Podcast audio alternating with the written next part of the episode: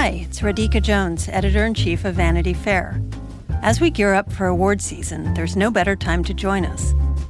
By becoming a Vanity Fair subscriber, you'll gain exclusive access to our in depth coverage of film, television, and the best of Hollywood.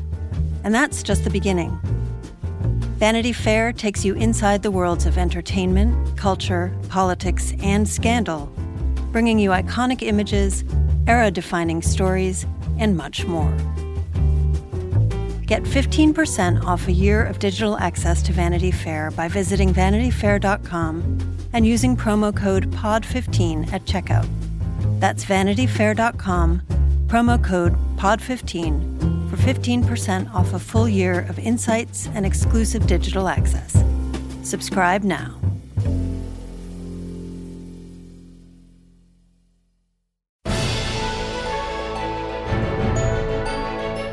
Hello, and welcome to Little Gold Men, the podcast from Vanity Fair and Panoply that proves that award season really is a year round event. I'm Mike Hogan, Vanity Fair's digital director, and I'm here with Vanity Fair's film critic, Richard Lawson. Hello.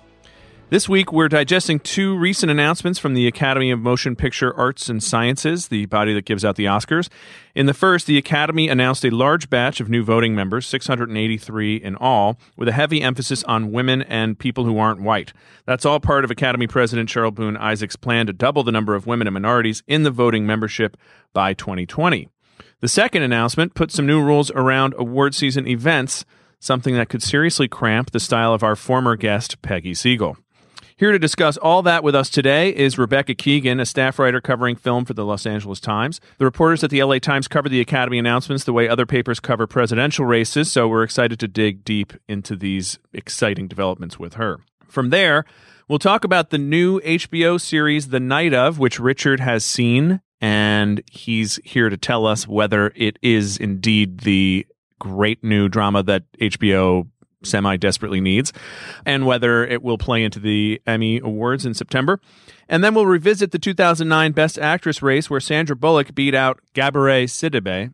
Is it possible a more diverse voting membership like the one we now have would have called that one differently? We'll talk about that. But before we get into any of that stuff, an important announcement Katey Rich isn't with us today because she gave birth yesterday to a new member of the Little Gold Men family, a baby boy named Charles McGugan Baltus. McGugan is my new favorite middle name. It's great. I, I'm I'm a little bummed she didn't go with Oscar. yeah, to be honest. and, and whether that could have been uh, named after the award or after her crush, Oscar Isaac, could well, have gone it, either way. Exactly, it doubles. It doubles. uh, we look forward to Charles's first Oscar qualifying credit, playing Alicia Vikander's baby in some adaptation or others. Congratulations, Katey, and we'll see you in a few months. Yeah, yeah. She's got a, a whole exciting summer ahead of her, but unfortunately, that means she won't be with us. But we'll try to hobble along without her. And at some point, I think we're going to prank call her, but not on day two. Yeah, yeah. Okay. Ne- maybe, maybe maybe day nine. Maybe day nine. So a week from now. So, Rebecca, you are covering all of these exciting, interesting, provocative Academy announcements for the Los Angeles Times, and uh, this is a pretty big deal for you guys, right? You guys cover cover Academy announcements in a heavy duty way. I, you, you kind of flood the zone. Am I right about that? that that's that's definitely true.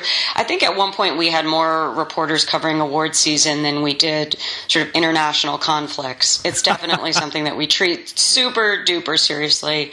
I mean, this is our hometown business, right? And so, first, you know, and I want to talk about the two announcements. First one being the membership, and the second one being the partying.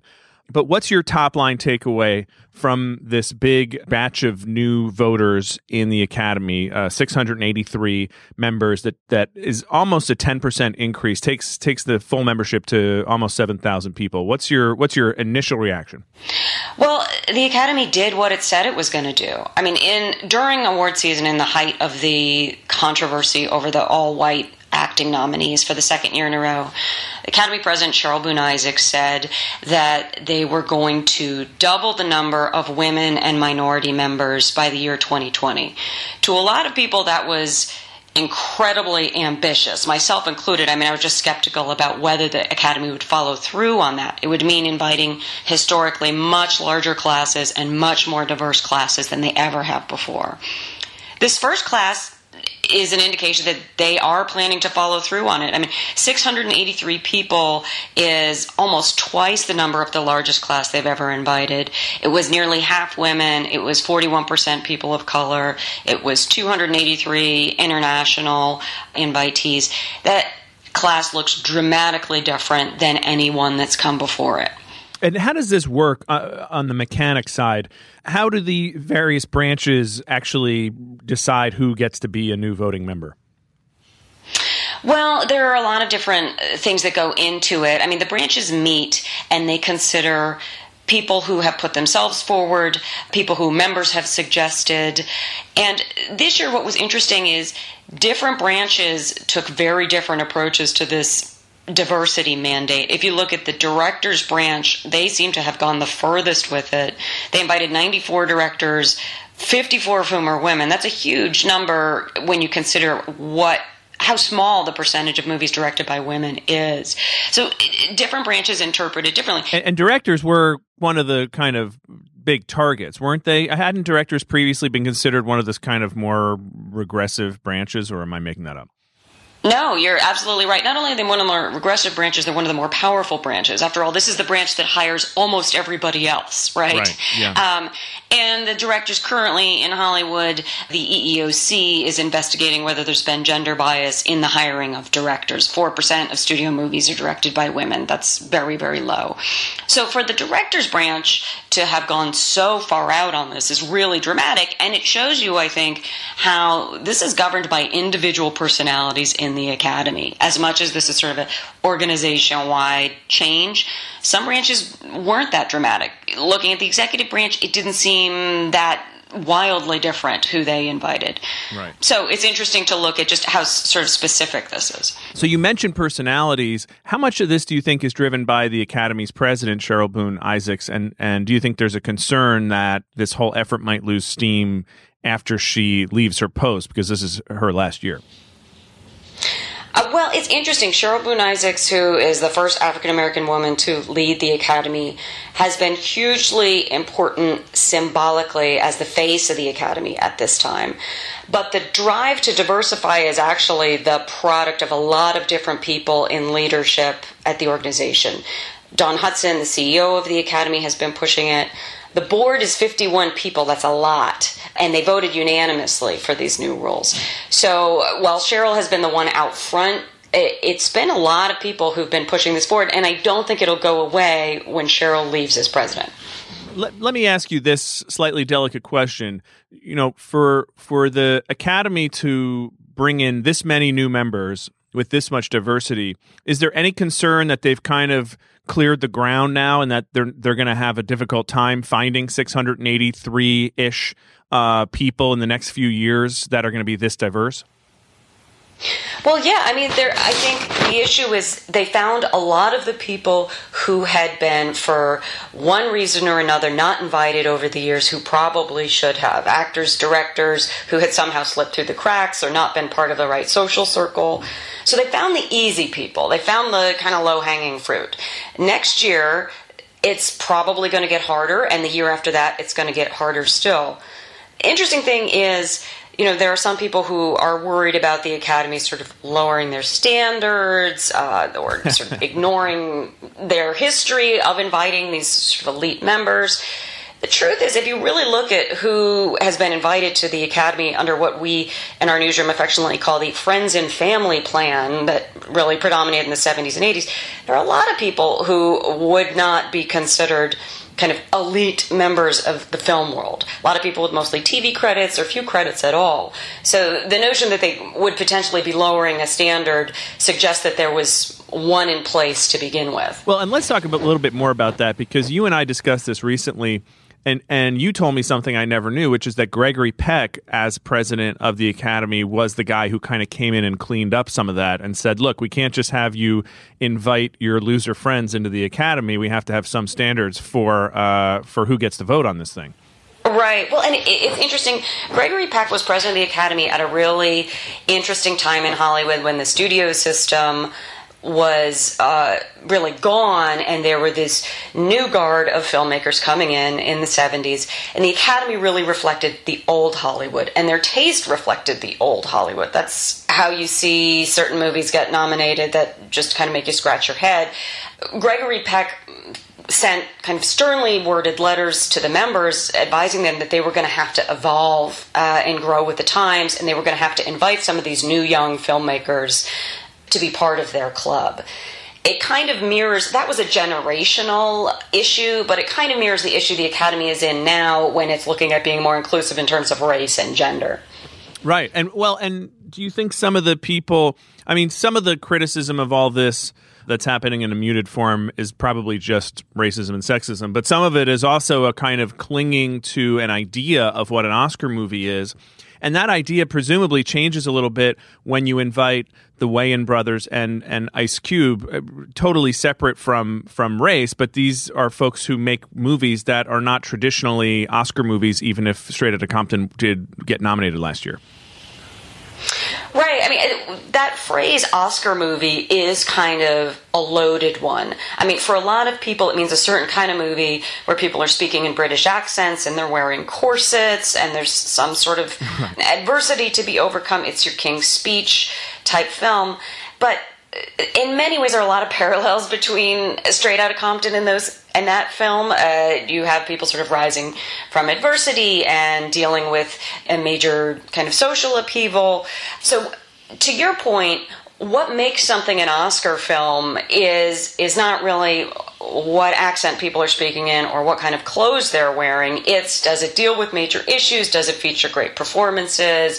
Is it well crafted?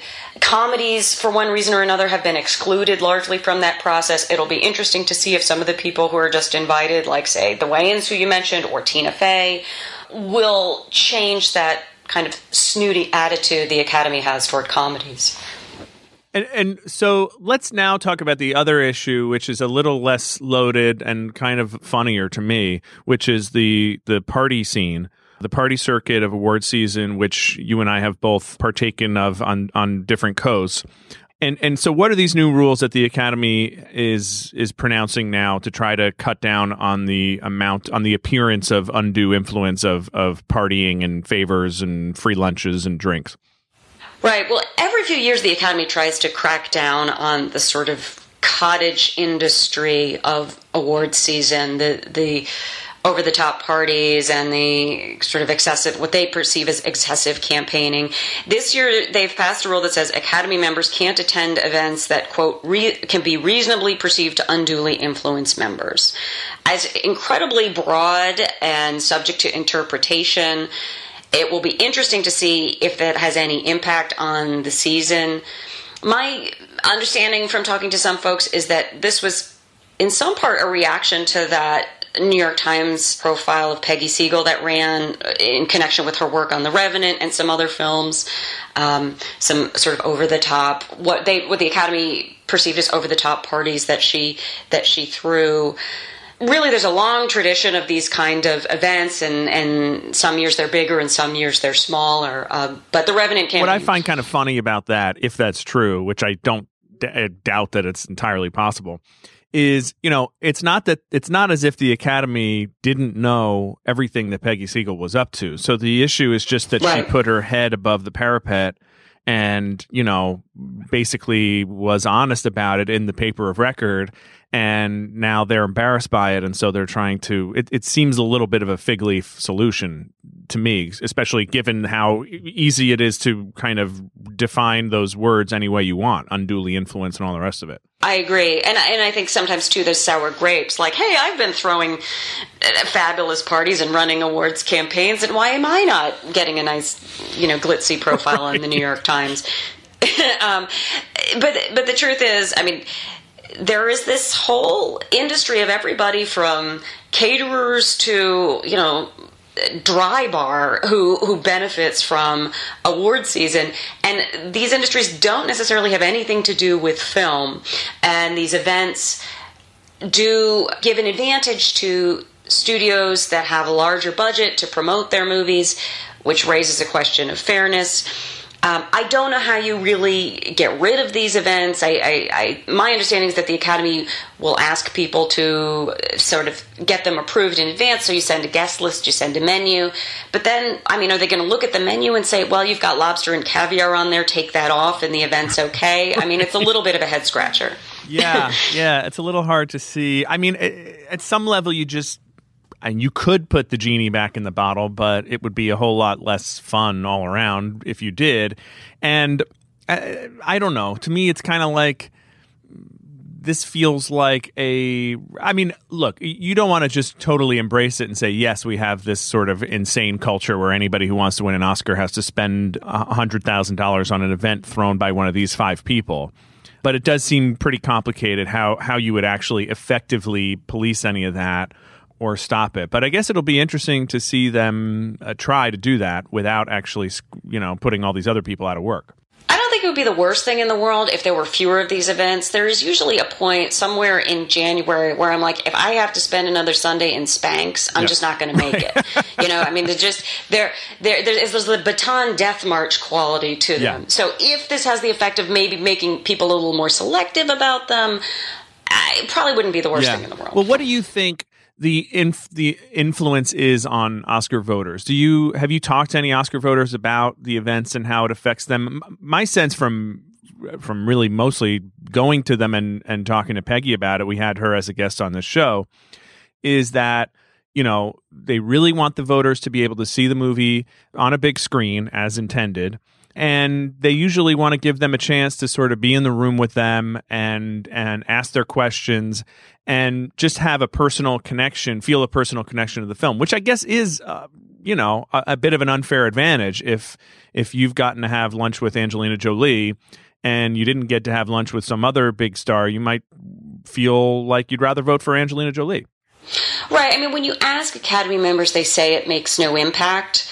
But then in the next breath, they're talking about what a charming guy Leonardo DiCaprio is. Uh, and so I, I, don't think consciously people say, well, there was that great luncheon. But I think unconsciously, when you're at an event to celebrate a certain film and everybody there is talking about how great it is, it inevitably just kind of seeps into your perception of the movie. Right. So I mean, I, I don't think I, there are examples, however, of this backfiring. I mean, last season, Lady Gaga did everything a human being could possibly do to win an Oscar. She performed her song umpteen times in, in various forums, and it almost seemed like she was so thirsty that it ticked the Academy off, and, and she didn't end up winning to the surprise of many people, including yeah, me. Yeah. And, and and can you tell us a little bit about past efforts to to police this and whether they've had any success? Yeah, well, there have been efforts in the past to keep people from attending these kind of events specifically during the nominations period.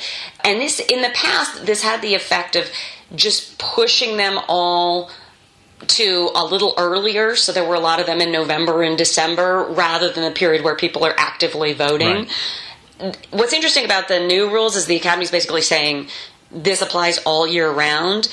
I don't. Ex- I, I, I can't imagine how you can enforce that. I mean, there's, for instance, I think next week there's a luncheon on behalf of the OJ doc, which is apparently acceptable according to the new rules there are things that happen year round, whether they're at Cannes or at Sundance. Right. Do you say that? Do you say that a particular party is meant to influence Academy members? Are they not allowed to go? Right. Well, what um, if you, what um, if you have a Golden Globes party and there happens to be a dozen Academy members there? Is that falling under these rules, or is that just a party that they got invited to? You know, it's uh, right. There's a lot of gray areas. Well, it'll be fun to see what happens and fun to watch people who are accustomed to being invited to a lot of lunches get invited to fewer lunches or something like that.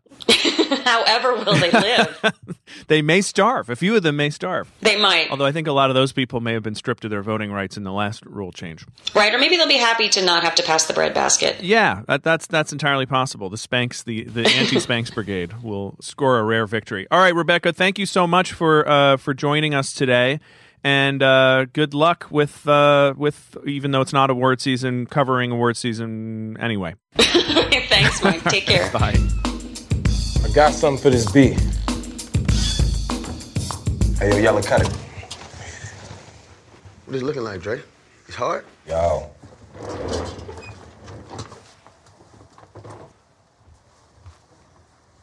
Hell yeah, Q. Yeah. This gonna start some shit, but this is what we need. So, Richard, the night of, Yeah. you've seen the whole thing? Well, here's here's um, you know, I'm I'm very lucky to have seen seven of the eight episodes. Okay. and I never do this, but I was so engrossed by this that I emailed our HBO publicity contacts, and I wrote this long email explaining why. You know, when I reviewed Orange Is New Black, I had the whole season, and it really helped shape my view of the show Yeah. and all this stuff because I just really wanted to see how it ends. Yeah. and they were very nice about it, but they were like, absolutely no one is seeing the eighth episode. Yeah. we're not sending it to anybody. You know, blah blah blah. So I, Well, that's a good sign. A, that you are that Mm-hmm. excited, and B, that they've got something good enough to hold back. Yeah, I mean, I will say, you know, it, this is a show that was co-created by the director Steven Zaillian and the writer Richard Price. Richard Price, people might know, um, he wrote the book Clockers that the Spike Lee made a movie about, Mm-hmm. uh, based on, and he wrote this beautiful novel called Lush Life, and I think Lush Life is 2008 amazing, about the Lower East Side Mm-hmm. and class and gentrification and crime. So it's these two, and, and he, uh, Richard Price, um, kind of more germanely to to HBO, wrote ten episodes of The Wire. Right. So he's got this really great. Um, he writes crime stories, but they're sort of um, panoramic in scope and and they're sociological and and so this is uh, um, I'm kind of when people ask me to describe the night of which premieres on Sunday uh, on the July 10th, I kind of say it's like a Law and Order episode told in eight parts. Um, but that's mm, you know sort of less on the kind of snappy you know uh, Jerry Orbach one liners and more on the kind of like grittiness of New York. But it's not like overdone. It's it's really like a, a, a very thoughtful kind of interesting look at at how a crime kind of goes through the, the process of you know the investigation, the arrest, the the trial. You know, Okay. That that helps make sense of this somewhat perplexing promotional stuff they've Yeah, been doing, yeah. where you never really know what the hell is going What's on in any going of these promos. Yeah, and you know it. It the, I, the promos. Um, you know, no, no, no offense to the HBO marketing department. The promos make it seem like this kind of like, you know, like dirge, like kind of- Lugubrious, yeah, uh-huh. kind of thing. And it, it has that. I mean, it's very the, the whole palette is very dark, and, and there are kind of slower, more contemplative moments. But really, I mean, this is a, it's a very engaging, swift moving. So basically, just kind of without spoiling anything, Riz Ahmed, who's this great actor who was in Nightcrawler with Jake Gyllenhaal, and he's in the um nec- the upcoming Rogue, Rogue Squadron, the Star Wars movie. He plays this young kid who basically, without asking, borrows his dad's taxi cab. He lives in Queens, drives into into Manhattan to to try to go to a party, and ends up picking this girl up who thinks he's a cabbie. And then things happen, and then the next morning she's dead. And so mm-hmm. he gets arrested for this crime. We don't actually know if he did it or not. We kind of assume he didn't. Seems like a nice kid. And then it basically just follows um, him being arrested, processed.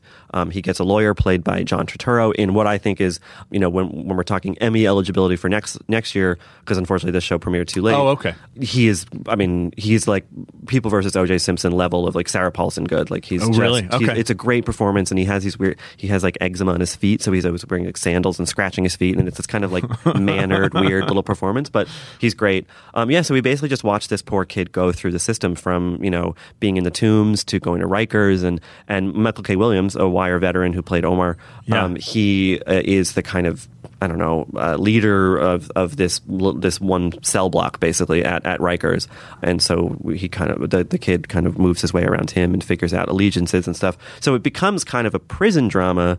While on the outside, it's still this legal drama about how to, you know, about the prosecution kind of railroading him and the defense working very hard with very little money to Yeah. um, get a fair trial. Um, so it's a really compelling show. Um, So it's kind of like Law and Order meets The Wire. To let that sort of and Order meets The panoramic Wire. wire, Mhm. thing of like, here's our disease society and all of its aspects. Yeah, yeah. Mm-hmm. No, I would say so. I think it, it's probably because um, Steve Zaillian, um, who's a great you know writer unto himself, he he wrote some of the episodes here or co-wrote, but he's a little bit more of a sort of traditional movie dramatist. So it- Right. it, it has it's you know there are some soapier moments if we want to call them soapy, but they're not Mm-hmm. really. But uh, you know, it, but yes, it is this kind of sociological panoramic look at things, but it's also incredibly entertaining. And Yeah. so you know, like I said, I feverishly emailed the HBO people, and they said no. So now I have to wait till the end of August to see how this thing ends. But you know, normally when I'm watching a show to write about, you know, I'll I'll watch a couple episodes, and then maybe if I feel like I need to watch more, I will. But it, you know, oftentimes it feels like work. Yeah. In this case, I was just I was up all night just watching. Where did this know. happen? This seven hour um, binge watch. This happened in my bedroom in the East Village. just a computer on my lap, uh just kind uh-huh. of being like, "Whoa, this is really, really good." So, Wow. um, I was pleasantly surprised because those promos hadn't really done much for me. Um, Do you think this will be a big show of the ty type that Yeah. HBO kind of could use right, yeah, right now? I mean, the way that this show has been sort of described by a lot of other TV writers, like TV critics and stuff, is that this is the kind of corrective to True Detective season two. Right. So this Yeah. is, you know, it's it's not it does it lacks, you know, the kind of obvious star power of of Matthew McConaughey and Woody Harrelson, Yeah. but it has that kind of propulsive, hooky. It grabs you, kind of, you know, and while it also kind of makes you think, like it's it's it, it serves both functions well in the in the same way that the first season of True Detective did, and then the second season didn't. And you know, I think HBO is trying to find they want this serialized kind of anthologized crime thing, and this Right. might be it versus True Detective. And and we don't know yet if they intend to do a second season with these same characters or whether they'd reboot Right. the whole thing. Right. I think that they're. I mean, I'm. My guess is that they're waiting to see. But you know, w- I wonder if they may cut the finale differently depending on how they decide to I mean, go that's possible. Based on Yeah. ratings and stuff. That's certainly possible. Hmm. I, I think that you know I, I've already seen some people like on Twitter and stuff um, who've seen the episodes um, kind of banging the drum for the show. And actually, Yeah. I think the first episode is already up on HBO Go. oh, okay. All right. and good. people are really seem, really seem to like it. So I, I think despite the, the sort of lack of you know big big name stars, I think that you know in a kind of otherwise somewhat fallow summer TV season, other than like Unreal and a couple other things, this could really make a dent um, and and and get a lot of people if if they just will hook into that first episode. Yeah. which I think if they watch it, they, they'll they'll be as I was immediately kind of on board. Well, I love some John Turturro, man. Oh, Takes me so back good. to Do the Right Thing in a Yeah. year where we're talking a lot about Do the Right Thing. Yeah. He was And- amazing in that. and he's great in this and it's and it's a really um it's a performance that's not pandering but it's so likable and empathetic and it's just it's a really special role and, and he does it incredibly well so i'm Great. i'm i would urge everyone to watch the show What's your name, son? Mars. Where she said she wanted to go. The beach. The what? The beach?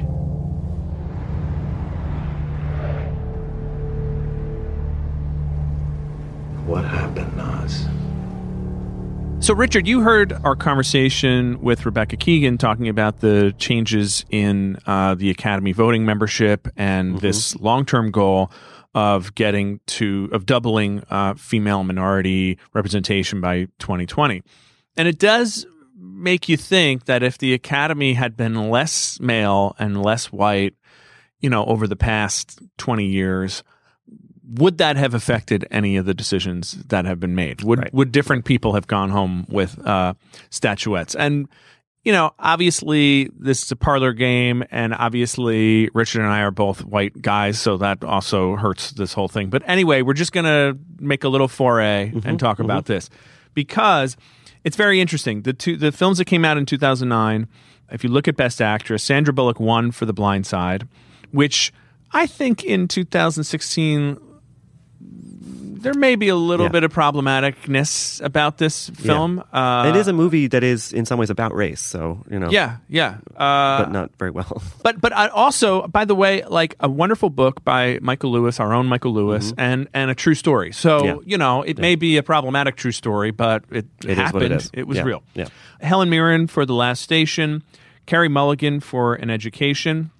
Gabourey Sidibe for Precious, which was a very exciting nomination, I think, when Yeah. it happened. Yeah. And Meryl Streep for Julie and Julia playing Julia Child, yeah as you'll recall. you know, I think that Meryl and Hel- Helen on this list, great actresses both, obviously. Um, and I haven't seen The Last Station. I don't really know that anyone has, frankly. I mean, obviously they nominated her for it, but you know, they're great actresses. I think these were kind of like, here are your nominations. Like they were very Right. sort of like perfunctory kind of nominations. Please come. We love you. Exactly. Mm-hmm. Um, as good as um, Meryl Streep is in, as Julia Child, I mean, that's a great performance in a kind of okay movie. It, the movie really should just be called Julia because the whole Julie plot line is not. Like, Yeah, probably one worked cares. better for the book than the movie when Right. you think about It's it. It's like, why she are we was watching pretty this, wonderful like- though as Yeah. Julia Child, and to actually pull off a a successful moving performance while doing that much of a crazy caricature Mm-hmm. Yeah. impersonation. Yeah, she makes it human somehow, and I think Yeah. a, a lesser actress might just play the caricature and Yeah. and Yeah. lose the, the person. Yeah, so it's a good performance, and you know I think it was it was well deserved. Um, I'm assuming that Helen Mirren, I think she plays Tolstoy's wife in that in the Last Station. I'm sure she's great, but I don't know. Yeah. So I would say really though the other three are the kind of ones to to talk about here. Yeah. Um, obviously Bullock won, and this was kind of not it was kind of at the start of her resurgence you know she's had a Yeah. couple kind of dips in her career and then has come back um the Sandra Sons. the Sandersons, you know, and I think that that was a lot of what propelled her to the win. Mm-hmm. is that people were just like, "Oh, we really like you," and uh, you know, I think she's well liked in the community, and she seems like a smart, kind of just fun person. Yeah. Um, and I, so I think that helped a lot. It's a good performance in a, in a movie that I think airs to the side of schmaltz, you know, on, Yeah. on some occasions, you know, and it's uh, there's not a lot of um complexity. I mean, she plays this kind of tough Texas woman who, you know, takes no guff from her friends and learns to to f- live and you know feel in a different way from um, this you know black kid that she takes in Right. kind of off the street. It's a little bit reminds me a little bit of uh, Julia Roberts and Erin Brockovich, but like softer. Mm-hmm. Yes, not as no. not- she's not as much of a hard ass. She's a kind of a regular Texan gal Mm-hmm. who finds herself in this strange situation and rises to it. Str- strange being Right. that she's looking after this young black guy who is actually an incredibly talented football player, Yeah. but naturally talented and has not been trained at all. And so they have to kind of help him get the training that he needs so that he can become an elite NFL player. Which he did in real life. Yes. Yeah. Yeah. Yeah. So it, it is. I think that that's the perfect analog. Is is Julia Roberts and Erin Brockovich? It it was that kind of win too. Mm-hmm. It was like you've been America's sweetheart for so long. You haven't quite had the sort of serious cred Right. conferred upon you, even though Julia Roberts had been nominated twice before. Yeah. when she won, You Here's- showed a little grit. Yeah, You- here you go. Good job. Mm-hmm, mm-hmm. Um, you know, and I can get behind that kind of win. Honestly, Yeah. Like, I, I think that's. I, I think that we shouldn't be purist about who we give Oscars to in terms of like, yes, we can give a, a career Oscar to somebody. That's fine. Like, I mm-hmm. mean, but I think that the you know the other two performances, Carey Mulligan and, and Gabrielle Sidibe. These were two actresses who really kind of came out of nowhere, especially Sidibe. Uh, Carey Mulligan had been in a couple things, but Yeah. but, but an, an education was her big lead kind of de- Hello World kind of debut. Yes. Whereas Sidibe had literally never been in anything before. Uh, I think. Yeah. Um, and that was a movie, the rare kind of Sundance thing that rode that wave the whole way to to the Oscars. And I don't know. I think that you're right, Mike. That if the voting body was different, you know, just seven years later, as it is now, I think that she might have won Sidibe. And I think that I would, I, I of these five, I kind of would like to see have like to have seen her win the most. Yeah. Um, yeah. Just because it's such a performance in that movie it is. you know and she's you know she's worked steadily since i don't think she hasn't done anything nearly as exciting as Right. precious but but she's so good in that movie and it's such a pure kind of tactile textural raw performance in a way that you don't really see a lot from actresses or actors who um, are kind of mannered in their head about things you know she's just it's kind of all on the on screen it, Yeah. in this really exciting way I do think that that part of it it'll be interesting to see if this changes. It, typically the academy has been well, I don't know about this. I was going to say typically the academy wants people to pay some dues before they hand them an Oscar. Yeah. And you know, your first one is kind of your first nomination is sort of like, "Hey, the nomination is the prize. right Keep Welcome going." to the club now you know But for best actress, actually, that's often not the case. For best actress. Mm-hmm. it's often an ingenue out of nowhere who blows everybody's minds. Yeah. like Alicia Vikander. Although I guess that was um, supporting but still Supporting. yeah same thing or marion cotillard right. You know, she'd been Yeah. working in France, obviously, but like they were like, "Oh, here, here's this award. No one in America has heard of you. Like, Right. no one in America probably had seen that movie. Yeah, So it certainly happens, you know. And I think that Sidibe got kind of caught up in Bullock's year. Mm-hmm. You know, and maybe if it had been a different year, maybe if it had been a different voting body, things would have gone another way. And I think that yeah, there is precedent for an ingenue kind of win. There's not precedent for someone who looks like Gabrielle Sidibe. In Yeah. that sort of ingenue.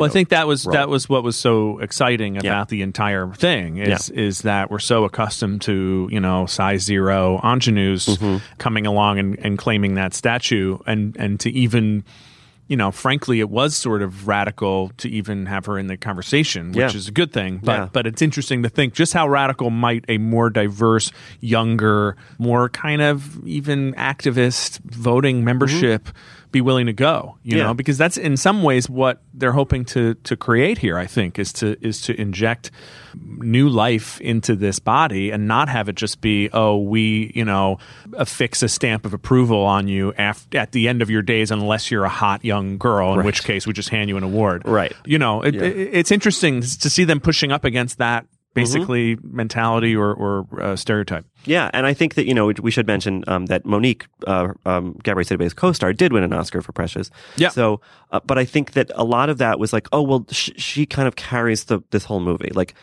we we like this movie, we're nominated for things, but like we're only going to give it this one award. And I think that kind of thinking maybe wouldn't happen now. Hopefully, wouldn't happen now with these changes. Is that like well it smacks a little bit of tokenism exactly? Yeah. Uh, and, and, and and I think that that happens with movies in general, not just uh, in connection with race or gender course, yeah. stuff, but but it would be it's interesting to think will a, a future voting body be less interested in doing that, less Mm-hmm. comfortable doing that. Yeah, you know, and I think um, we'll have a, a, a really easy kind of first test of it this year with The Birth of a Nation. Mm-hmm. You know, uh, a movie that we've talked a lot about on the podcast. You know, first when I saw it at Sundance, it's not a great you know movie honestly um it, it's a really passionate well done movie but it's not you know it's not at the level of certain other you know best picture oscar nominees Right. I, I but like there is something that's so profoundly you know rich there that I will be curious to see where the Academy goes with that movie because it it could it could be the kind of thing where like Selma for example that got like two nominations but one of them was best picture Yes. you know the rare sort of best Yeah. picture nominee that got very few other nominations it could go that way or it could get a lot of the sort of below the line things I don't know but Yeah. I, I think that uh, I would have to imagine that this kind of diversified or you know as as it you know moves towards 2020 let's, this ever diversifying group of people will hopefully seek out stuff that the academy wouldn't have seven years ago Well, and they might even challenge our own ideas about what is a great movie, right? I hope so. Th- that's what's interesting is is there's this tension between the kind of technical, you know, the movie either succeeds or it doesn't on its own terms, Mm-hmm. and let's leave aside all the political questions and this idea of representation and of activism. But also, I I suspect that some of the kind of seemingly technical stuff has its own political stuff baked into it Oh, that we don't you know we don't recognize so it'll be it'll be an interesting uh it'll be an interesting few years. Yeah and you know we're we're we're headed into the we're headed into the storm so to speak. I mean you know we're we're about a few weeks away from toronto announcing its lineup and Mm-hmm. stuff like that. So we'll see. I hope that i really hope that the birth of a nation isn't just the one you Yeah. know? I hope that there's more. I, I, Yeah. I maybe the fences movie that denzel washington directed or maybe uh, something else. I don't know. Because i'm really excited to to see this academy stretch its legs now you know and and, Yeah. and try to figure things out um in an, in an active kind of transparent visible way you know because I, I think it can only get better right yeah So, i think so yeah. let's hope First, I would like to thank the Academy for showing that it can be about the performance and not the politics. I want to thank Miss Hattie McDaniel for enduring all that she had to so that I would not have to. Tyler Perry and Oprah Winfrey, because you touched it, the whole world saw it. Ricky Anderson, our attorney of Anderson and Smith, thank you for your hard work. My entire BET family, my precious family, thank you so much. To my amazing husband, Sidney, thank you for showing me that sometimes you have to forego doing what's popular in order to do what's right. And baby, you were so right. God bless us all. well that does it for this week's edition of little gold men. Thank you so much for listening and please remember to rate and review us on itunes. That really helps us find new listeners. You can find us all writing about word season and other matters at vanityfair.com and you can follow us on twitter. I'm mike underscore hogan and richard. rilaws. This episode was produced by Sam Dingman and edited by Tim Einenkel. And thanks to Laura Mayer and Andy Bowers at Panoply. And this week's award for Best Advice to a Young Mother goes to Richard Lawson. there are some soapier moments